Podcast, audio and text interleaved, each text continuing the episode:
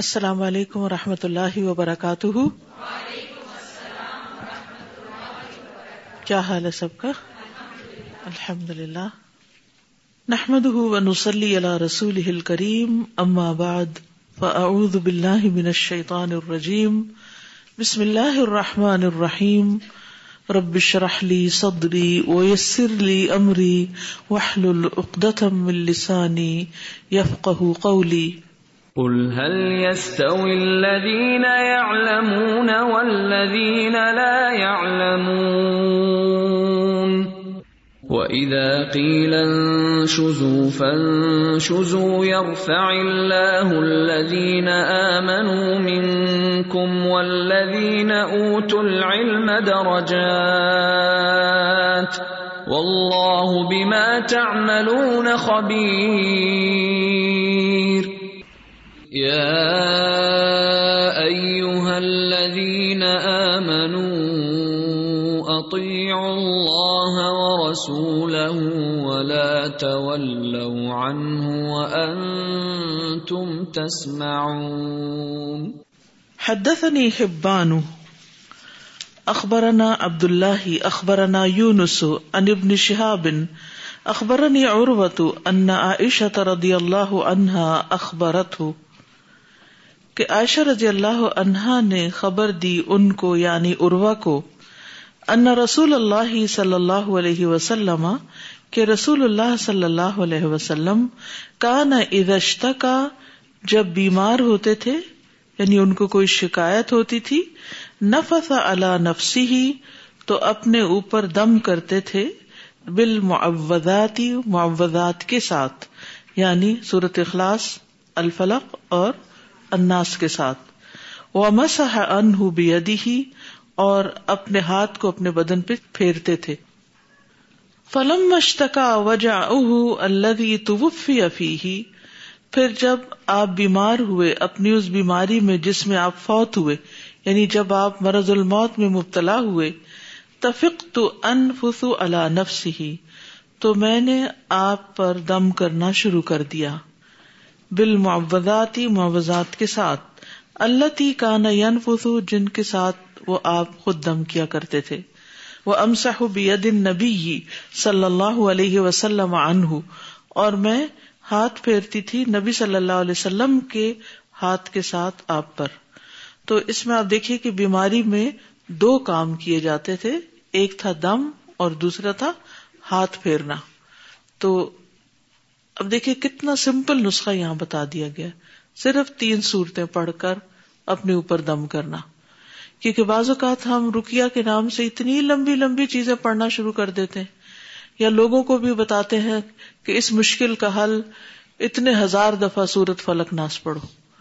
اتنے لاکھ دفعہ لا الہ الا انت سبحانہ کا انی کن تم ظالمین پڑھو۔ تو یہ لوگوں کو بلا وجہ مشقت میں ڈالنا ہے۔ سنت کی پیروی میں برکت ہے۔ سنت کی پیروی باعث رحمت ہے۔ سنت کی پیروی میں آسانی ہے۔ اب یہاں دیکھیے صحیح حدیث سے ہمیں پتہ چل رہا ہے کہ نبی صلی اللہ علیہ وسلم کو کوئی تکلیف پہنچتی تو ہم وزاد پڑھ کے پھونک بھی مارتے اور طریقہ کیا ہے کہ ہتھیلیوں پر یہ پڑھی جائے صورتیں اور پھونک ہتھیلی پر مار کر ان ہتھیلیوں کو ہی اپنے ہاتھوں کو پھر جسم پر پھیر لیا جائے، خصوصاً درد کے مقام پر۔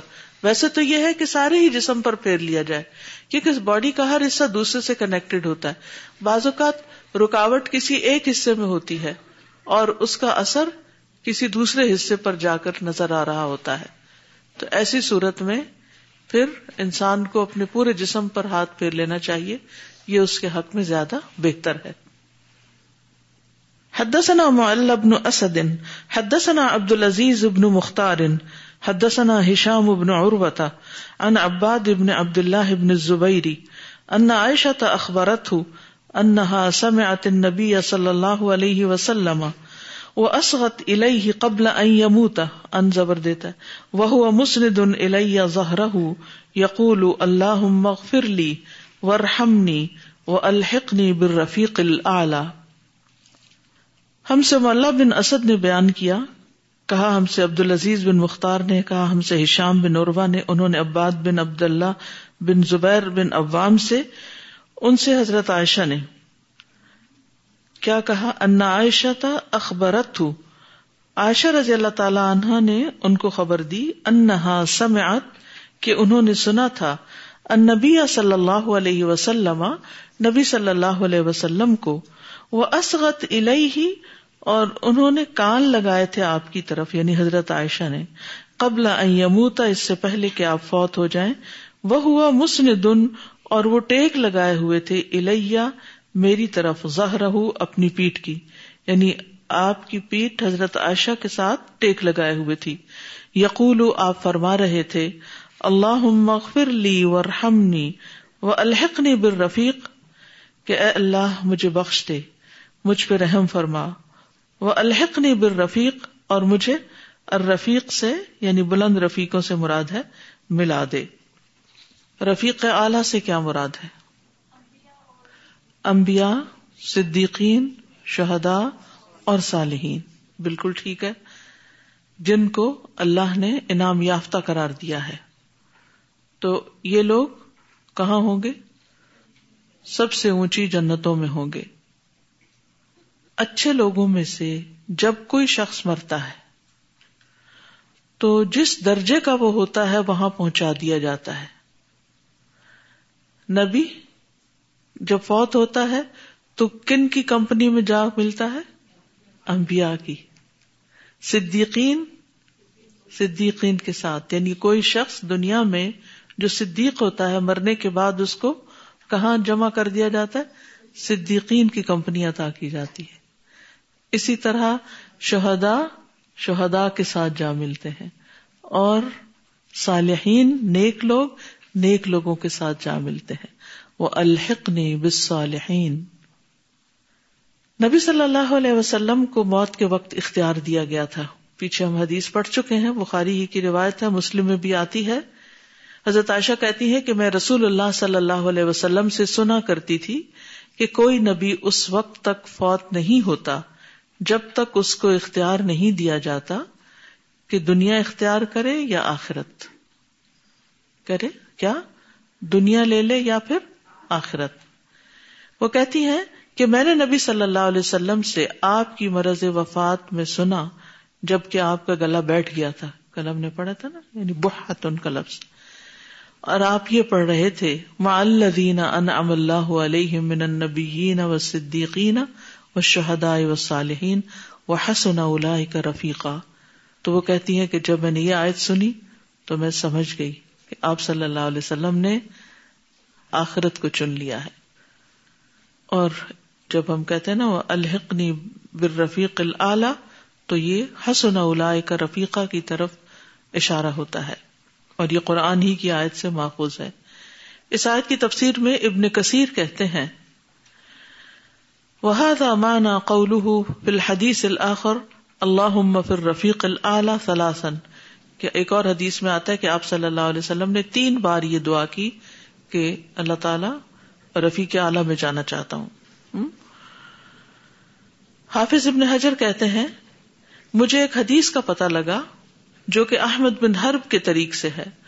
وہ مسلم بن ابراہیم جو بخاری کے استاد ہیں، ان سے روایت کرتے ہیں۔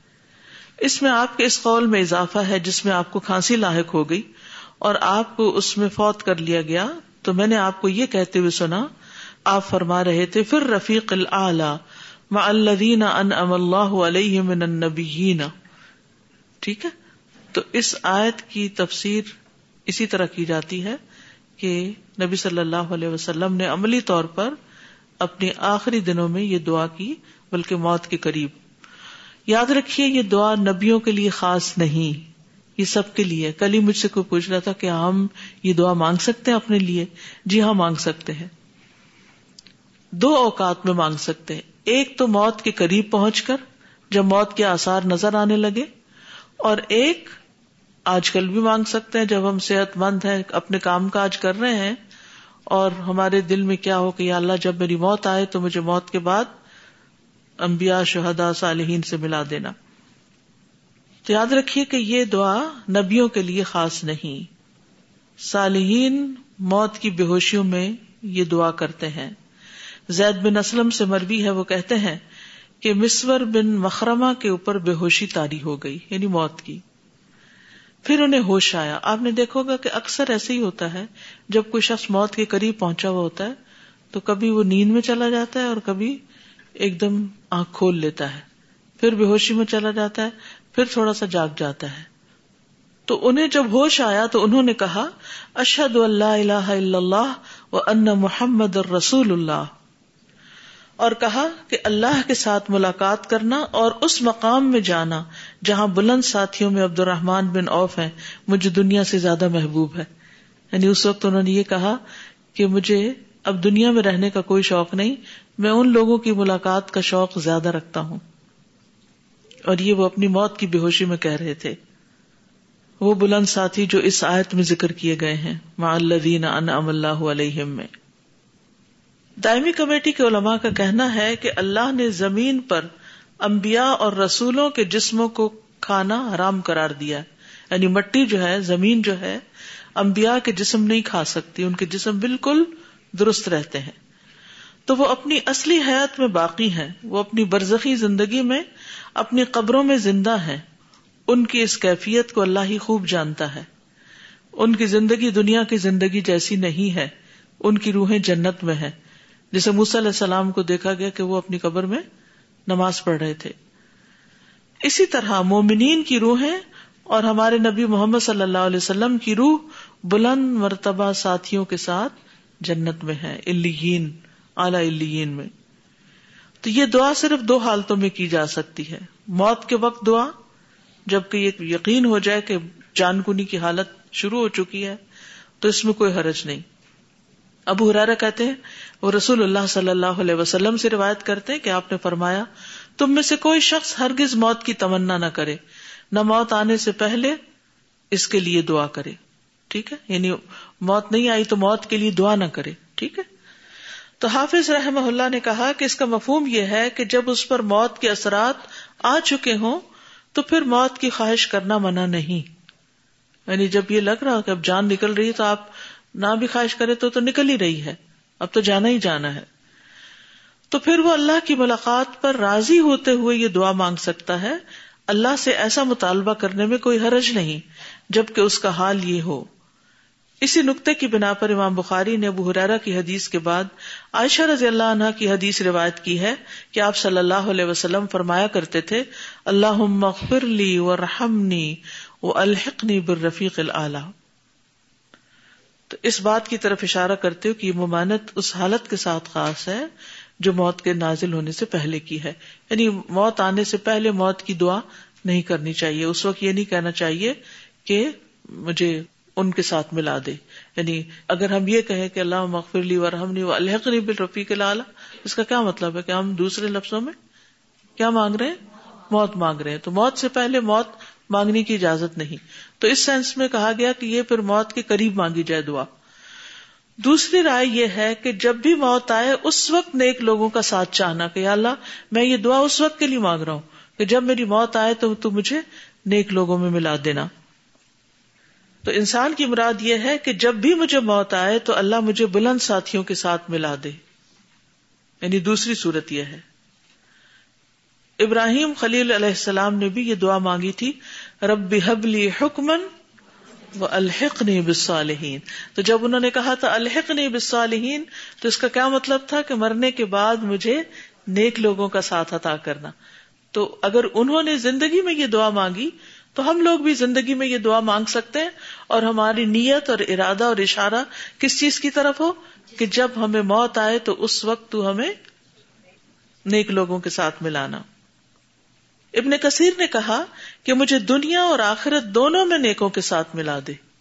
یعنی اس کا ایک مانا یہ بھی ہے کہ اعلیٰ دنیا میں بھی جو اعلیٰ درجے کے لوگ اعلیٰ درجے سے مراد عام سینس میں الیٹ نہیں، بلکہ اس سے مراد جو اللہ کے نزدیک بہت بلند درجے رکھتے ہیں، یا اللہ تو مجھے ان کے ساتھ ملا دے۔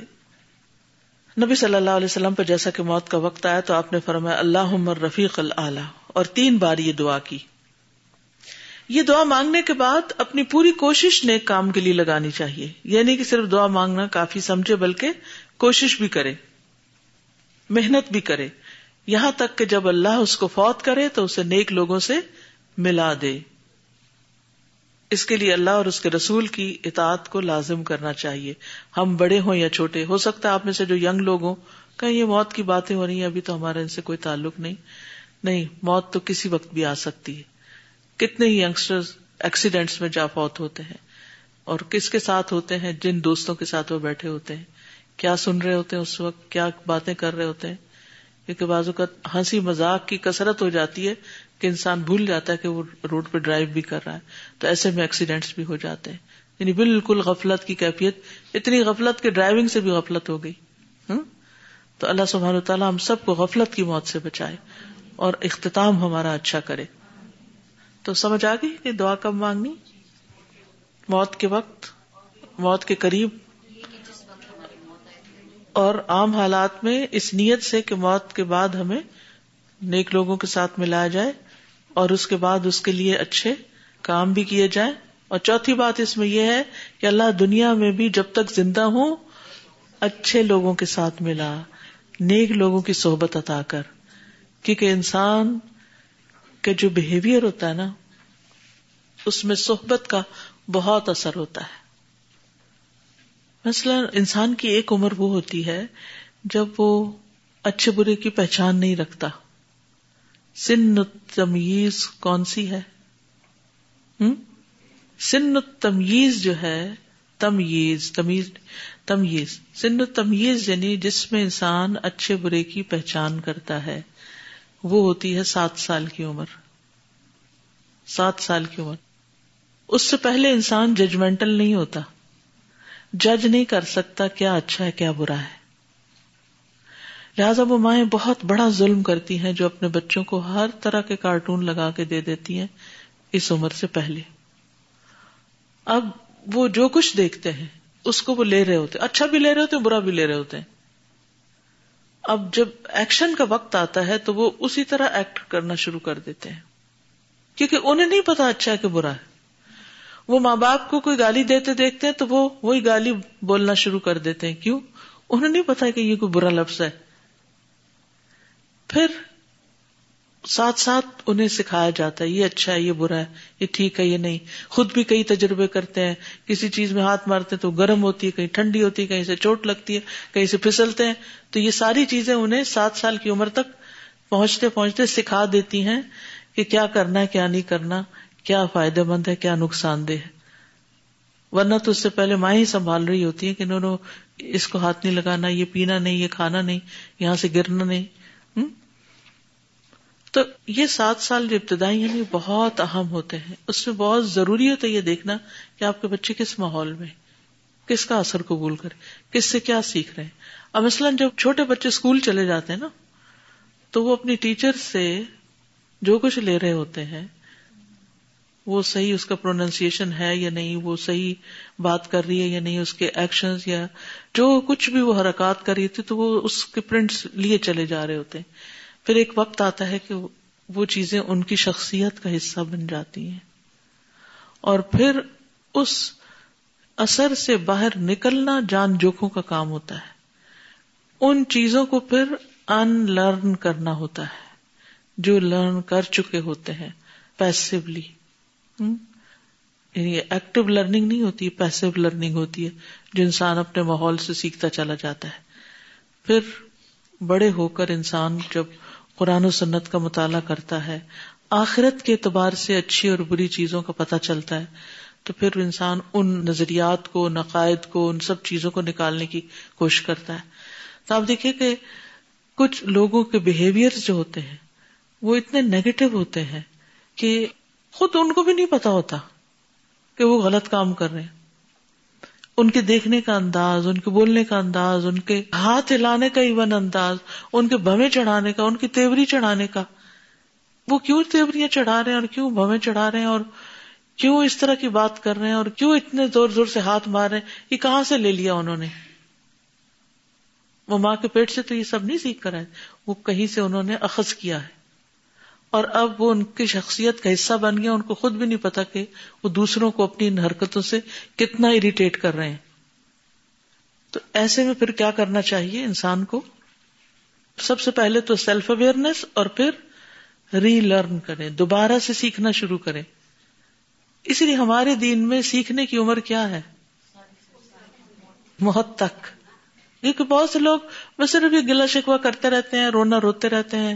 ہمارے ماں باپ نے نہیں سکھایا، ہمارے گھر کا ماحول اچھا نہیں تھا، ہمارے سسرال میں یہ چیزیں ایسی تھی اس وجہ سے میں یہ بن گئی ہوں۔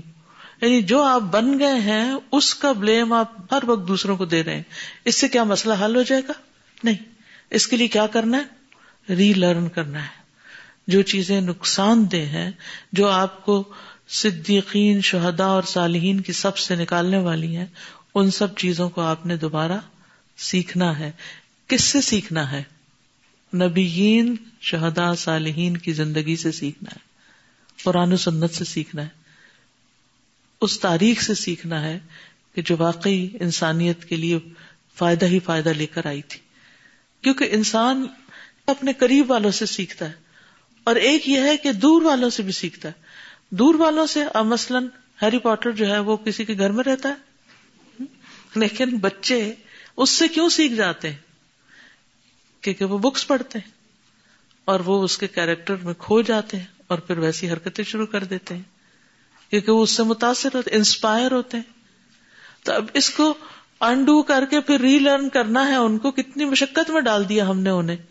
بچپن سے اور ایسے ماحول میں ڈال کے کہ انہوں نے آپ سے تو خود کچھ نہیں سیکھا، کیونکہ آپ نے خود بھی کچھ نہیں سیکھا ہوا تھا۔ اور باہر سے بھی کچھ نہ سیکھا، تو بےچارے محروم کے محروم رہے۔ ظلمات ان باد فوق کتنا ضروری ہے کہ یہ نور، یخرجہم من الظلمات الى النور، کہ اس قرآن کو سیکھا جائے، سنت کو سیکھا جائے۔ اور پھر اپنے لیے یہ گولز متعین کیے جائے، یہاں پہنچنا ہے، ان کے ساتھ ملنا ہے۔ اگر ہم چاہیں ان کے ساتھ ملنا اور کام کریں بالکل اپوزٹ یعنی جانا چاہتے ہیں اب مشرق کو اور چل پڑے مغرب کی طرف، کیسے پہنچیں گے؟ نہیں پہنچ سکتے۔ تو بہت ضروری ہے کہ ہم اپنے بہیویئر کا جائزہ لیں، اپنی اویئرنیس حاصل کریں کہ خود ہم کیا ہیں، اپنے آپ میں بھی جھانکیں۔ جب کہیں معاملہ خراب ہو تو سوچے میری غلطی کیا تھی؟ میں نے کس طرح بہیو کیا کہ دوسرے نے اس طرح میرے ساتھ کیا؟ اور اس کے ساتھ ساتھ اچھے لوگ جو آپ کو اچھے لگتے ہیں، ان کے طور طریقوں سے بھی سیکھیں۔ ابھی بھی ممکن ہے، چاہے آپ ساٹھ سال کی عمر کو پہنچ گئے ہیں، اب بھی سیکھ سکتے ہیں، اگر آپ سیکھنے کا ارادہ رکھتے ہیں۔ اگر آپ واقعی چاہتے ہیں اور رفیق العلی کے ساتھ جا کے ملنا۔ اسی لیے ایسے لوگوں کی محبت کی دعا سکھائی گئی ہمیں۔ اللہ مرزقنا حبک و حب من کا و حب عمل یقربنی الى حبک۔ کیونکہ محبت فاصلے بہت کم کر دیتی ہے، بہت آسانیاں کر دیتی ہے۔ محبت کے بغیر ہر چیز مشکل ہوتی ہے۔ حدثنا اصلت ابن محمد، حدثنا ابو اوانا ان ہلال الوزان ان عروت ابن الزبیر ان عائشہ رضی اللہ عنہا قالت قال النبی صلی اللہ علیہ وسلم فی مرضه الذي لم يقم منه حضرت عائشہ کہتی ہیں رضی اللہ تعالی عنہا قال النبی صلی اللہ علیہ وسلم، نبی صلی اللہ علیہ وسلم نے فرمایا، فی مرضه اپنی اس بیماری میں الذي لم يقم منه جس سے آپ کھڑے ہی نہیں ہوئے۔ کیا مطلب؟ جس میں فوت ہو گئے۔ لعن اللہ الہود یہود پر اللہ کی لانت ہو، اتخذوا قبور انبیاء اہم مساجدہ کہ انہوں نے اپنے نبیوں کی قبروں کو مسجدیں بنا لیا یعنی قبر کو سجدے کرنے لگے۔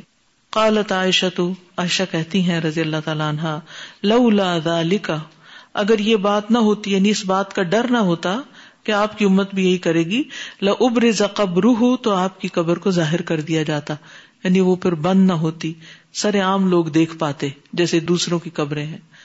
خوش یا ان یتخذ مسجد اس ڈر سے کہ کہیں اس کو بھی سجدہ گاہنا بنا لیا جائے۔ حدثني عبد الله ابن يوسف حدثنا الليث، قال حدثني ابن الهادي عن عبد الرحمن ابن القاسم، عن ابيه عن عائشة قالت مات النبي صلى الله عليه وسلم وانه لبين حاقنتي وذاقنتي فلا اکرہ شدت الموت لاحد ابدا بعد النبی صلی اللہ علیہ وسلم. حضرت عائشہ رضی اللہ تعالی عنہ کہتی ہیں، نبی صلی اللہ علیہ وسلم فوت ہوئے۔ وہ ان اور بے شک وہ تھے، لبینا درمیان حاقنتی و ذاقنتی میرے سینے اور میری ٹھوڑی کے، میری ہنسلی کی ہڈی اور میری ٹھوڑی کے بیچ میں تھے۔ فلا اکرہ پس میں نہیں ناپسند کرتی شدت الموتی موت کی شدت کو دن کسی ایک کے لیے، ابدن، کبھی بھی، بعد نبی صلی اللہ علیہ وسلم، نبی صلی اللہ علیہ وسلم کے بعد۔ یعنی نبی صلی اللہ علیہ وسلم پر جب موت آئی، تو آپ پر بہت سختی دکھائی دی۔ آپ پانی میں ہاتھ ڈال ڈال کر بار بار اپنے چہرے پہ پھیرتے تھے اور فرماتے تھے، لا الہ الا اللہ، موت کی بڑی سختیاں ہیں۔ ترمیتی کی روایت میں ہے کہ آپ نے فرمایا کہ اللہ موت کی سختی میں میری مدد کر۔ حضرت عائشہ کہتی ہیں، جتنی موت کی سختی میں نے آ حضرت پر دیکھی، اتنی کسی پر نہیں دیکھی۔ حالانکہ آپ اللہ کے محبوب ترین تھے۔ تو جب آپ پر موت کی سختی حضرت عائشہ نے دیکھی تو کہتی ہیں، اس کے بعد جب میں کسی پر بھی دیکھتی ہوں تو میں ناپسند نہیں کرتی۔ اس اعتبار سے میں نہیں سوچتی کہ کوئی برا آدمی ہے۔ نیک لوگوں پر بھی موت کی سختیاں ہو سکتی ہیں۔